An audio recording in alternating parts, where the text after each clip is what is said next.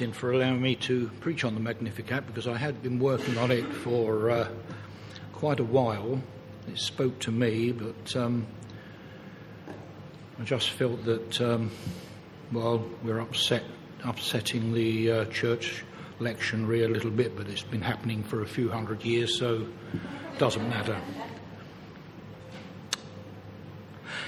Has it ever crossed your mind as to why you sometimes find yourself surrounded by happy people, especially when you don't feel much like joining in, or perhaps everybody around you is smiling and laughing, but inside you feel like weeping? Everyone seems so carefree, while your mind is full of worry, stress, and pain. I suppose the truth is we all have off days in varying degrees, and more often than not, we can't put our finger on why we feel that way, and it's frequently for no apparent reason. May I suggest that when you next feel that way, you read the story of Mary, a young girl who had a lot of reasons to be miserable. She was a member of the poorest class of her people. Having no political power, she was young and female in a culture that treated women as little more than property. She was an unmarried, pregnant young girl, which was often an automatic death sentence in her community. Her fiancé is seriously considering calling the marriage off, which could mean she would never find a husband. After all, who on earth would want a girl like Mary as his wife? In spite of all she could be worried and sad about, our reading tells us that she is so happy she's singing. Under her circumstances, what could she possibly find to sing about? To discover that answer, I want us to look at just three aspects of Mary's song. Wouldn't it be wonderful if we were each able to sing Mary's song ourselves with more passion than we ever thought possible? Well, I believe we can.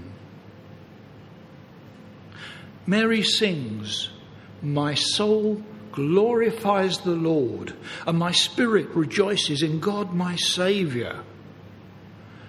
Now, she doesn't sound to me much like a young mother-to-be that's at the end of her tether, does she to you?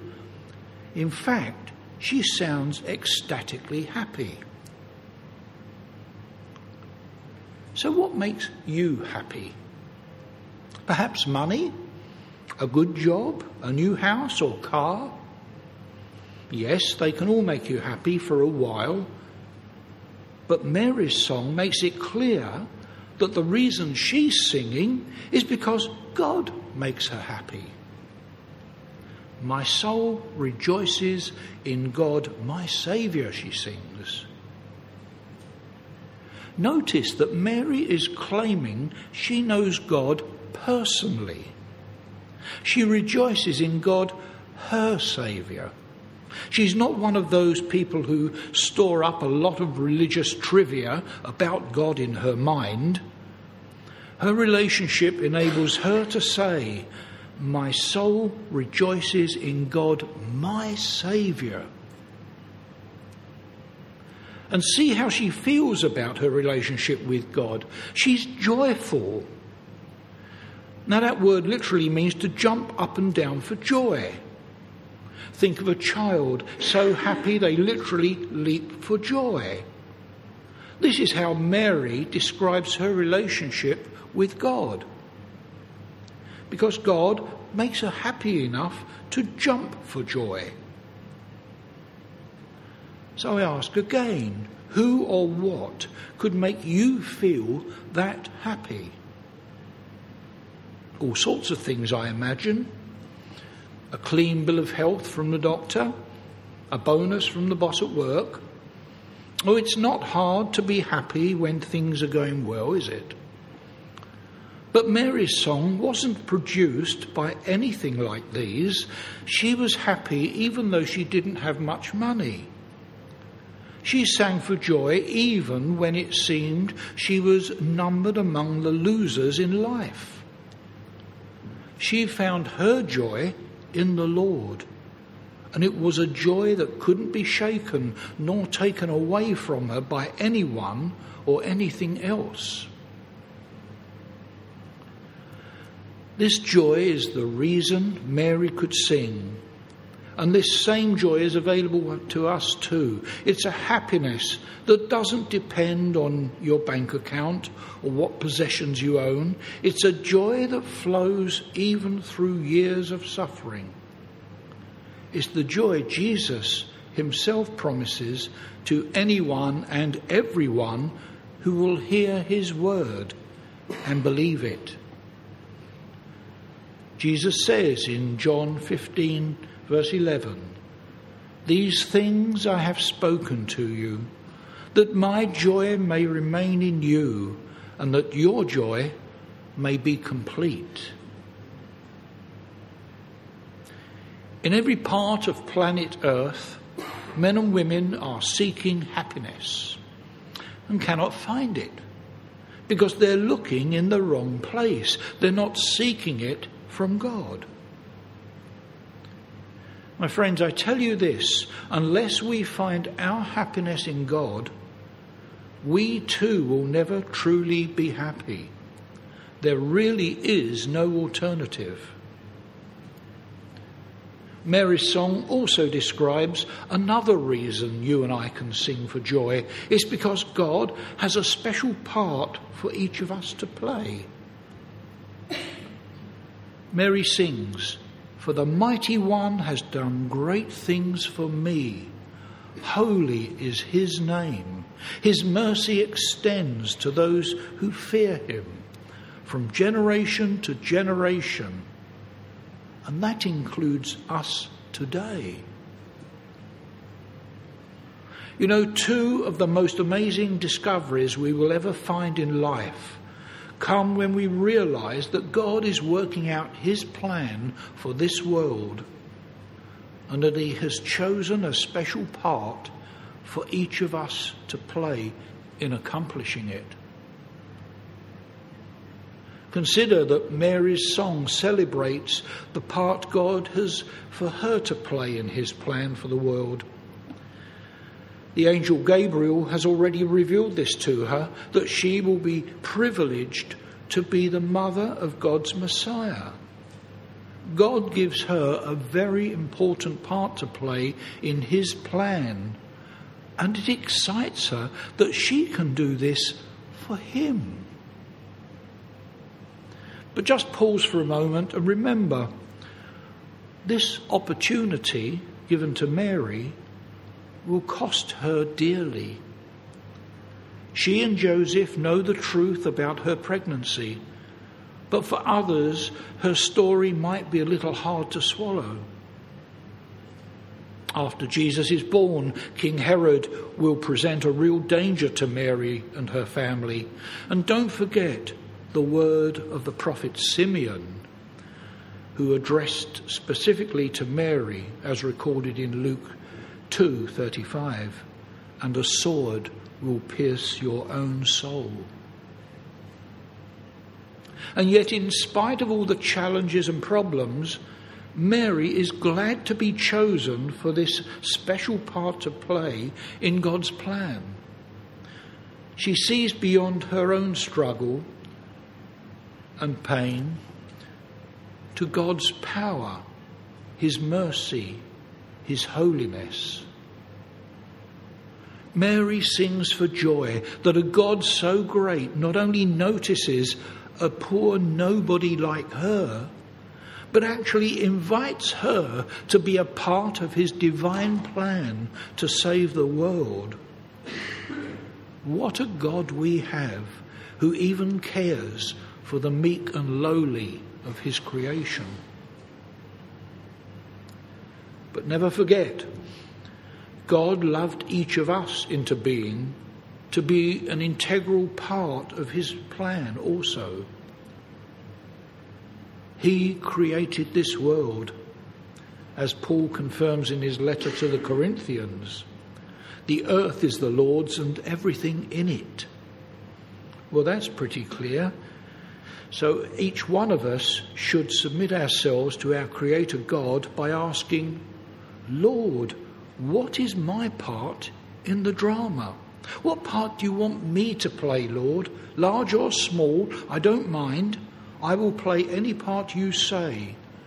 Whatever you want, Lord. Consider that it didn't take more than a blinding flash of light on the Damascus road for Paul to suddenly realize it was Jesus who was speaking to him. And as soon as he did, he submitted himself by humbly asking something we all need to ask. Lord, what is it you want me to do for you?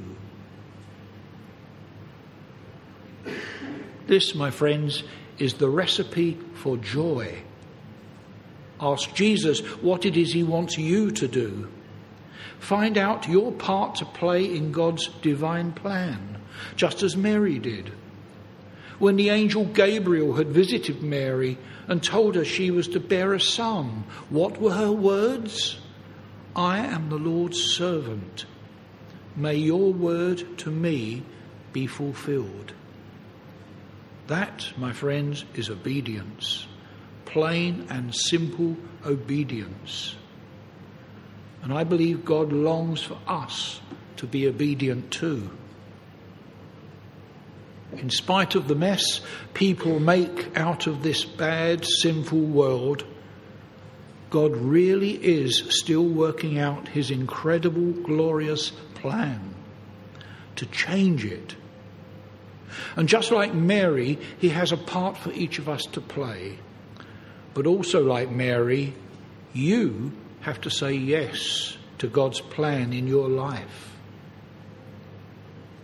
And will it cost you? Yes, it will. But then anything you do that makes a real difference is going to be costly. The question is, do you want to spend the rest of your life just twiddling your thumbs, passing the time away and end it with nothing to show that you ever existed? Or do you want your life to count for something? Mary's song calls for us to find our part in his divine plan and to play it out. The true recipe for joy is to be found in Mary's song, and it's the only recipe you will ever need. You certainly won't find it in any of Mary Berry's recipes. But Mary's song doesn't end there. She goes on to sing about God's plans to initiate a revolution, because God turns the world upside down. He has brought down rulers from their thrones, but has lifted up the humble. He has filled the hungry with good things, but has sent the rich away empty. We know that so many people misunderstand the reason why God sent his Son to earth to us. They think that it was to make us nicer people, or to somehow help us to learn how to just get along with one another. No, not at all. Jesus came to bring in God's kingdom to a fallen world. He came to turn everything on its head and show us that reality is not defined by human reasoning, but by God's standards. You only have to look at the Beatitudes to see that. No, God's standards are poles apart from our own. God is putting down the proud and lifting up the humble. Those who sit on thrones of pride, God pulls down and lays them low. Those who humble themselves, he lifts up. No matter how high the proud sit, they are headed for a tumble. No matter how low the humble stoop, they are destined to be elevated. God turns the world of the proud and the humble upside down, starving the rich and satisfying the hungry. Blessed are you who hunger now, for you will be satisfied, Jesus said. The images here in Mary's song of praise celebrate God's power to change the status quo. People like to think that selfishness, greed, and pride are what it takes to get to the top. But God says this is just a detour to the bottom. The real way to climb higher is to humble yourself before God. People like to think that the self-satisfied and self-sufficient are those who have it made in life. But God says it is those who hunger and thirst for righteousness that will find real satisfaction in life. The world says the happiest people are those who serve and satisfy themselves. God says no, those are the real failures. The truly successful people in life are those who are humble and hungry enough to be used by Him. Mary celebrates the fact that God's power can put this upside down world right side up again. It's strange to think that the road to joy is hope open only if you are humble and hungry. But that's what Mary is telling us. Only when you step off the throne you've built for yourself and fall at the feet of Jesus will you ever find true joy. Only when you are starving for the bread and water of life will your soul truly find satisfaction. Are you bowed low at the feet of Jesus this evening? Are you hungry and thirsty to know Him more? Mary's song calls us to let God turn our world upside down too. Finally, Mary's song celebrates the fact of God's faithfulness, because God always keeps His promises. The birth of our Lord is the fulfillment of God's promise made to the prophet Abraham nearly two thousand years before Jesus was born. In Genesis twelve verse three, God promises His people that all peoples on earth will be blessed through you. So for almost two thousand years, Israel would hold on to God's promise. Through their stormy history, they would go into slavery. They would be liberated from bondage, only to rebel against God and almost be destroyed. He would forgive them and give them a king. But then their unfaithfulness would lead them into exile. Some would hold on to God's promise made by the prophets of a Messiah, a Saviour and King who would be born on earth. He would finally fulfil God's promise made to Abraham. And some wonder if God has forgotten His promise. But Mary hadn't forgotten. She sings about God's promise.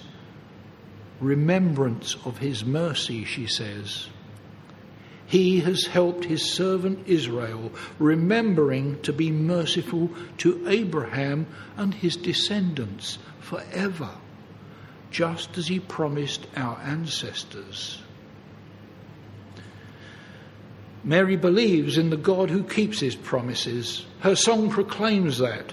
She sings that God will not forget His mercy, neither will He forget His people. His only Son will be proof that God always keeps His promise. What a marvellous thing a promise is. Yet too often people don't keep their promises, and you end up wondering if anybody ever keeps their keeps them. Mary sings out loud and clear for everyone to hear, God always keeps his promises. The Bible is full of promises to you and to me, promises of his love, of eternal abundant life through Christ, promises that he will never leave your side and that he cares about you, no matter who you are. Do you believe that? Believe that God keeps his promises? Now here's a promise Jesus made that must surely give us all hope. Even in the light of the lawlessness in the world today, Jesus said, because of the increase in wickedness, the love of most will grow cold. But the one who stands firm to the end will be saved. And this gospel of the kingdom will be preached in the whole world as a testament to all nations. What a promise. We have a lot to give thanks and praise for, and a great deal to sing about. So what do you have to sing about? Not much, some might say. Now I know that some of you may have your own share of troubles and heartaches. Many are stressed and anxious for numerous reasons. Some will harbour a secret ache, especially at the beginning of a new year, as you recall times past with your loved ones who have departed this life. Be assured, we ache with you. It will be oh so easy for us to shut ourselves off from the world, but Mary didn't do that. She didn't hide. She sang her song. This young girl who had her own problems to bear, and yet she could sing. She sang because God had made her heart happy. She sang because she knew she had a purpose in life, a special part to play in God's plan. She sang because God was turning her world upside down. She sang because God always keeps his promises. I have to repeat it because it holds the secret in Mary's song. We see her reason for singing. It's because God makes her happy. My soul rejoices in God my Saviour. Mary sings because she knows God personally. She simply rejoices in God, her Saviour. Do you know God that personally? I have no doubt that in Mary, God knew she was a young woman who lived in accordance with the Torah, the law as recorded in the Pentateuch, the first five, five books of the Old Testament. The Hebrew word Torah means instruction and offers a way of life for those who follow it. Surely God saw in Mary a true follower of his law. And I believe that is what the Father wants of each of us to exhibit in our lives, that we should be true followers of his commands. It cannot be put clearer than is recorded in Deuteronomy six. Love the Lord your God with all your heart, with all your soul, and with all your strength, God said. These commandments that I give you today are to be on your hearts. Impress them on your children. Talk about them when you sit at home and when you walk along the road, when you lie down and when you get up. At the beginning of this new year, why not let God put a song in your heart? You've tried to find happiness in so many other places. Why not come and find your joy in Jesus?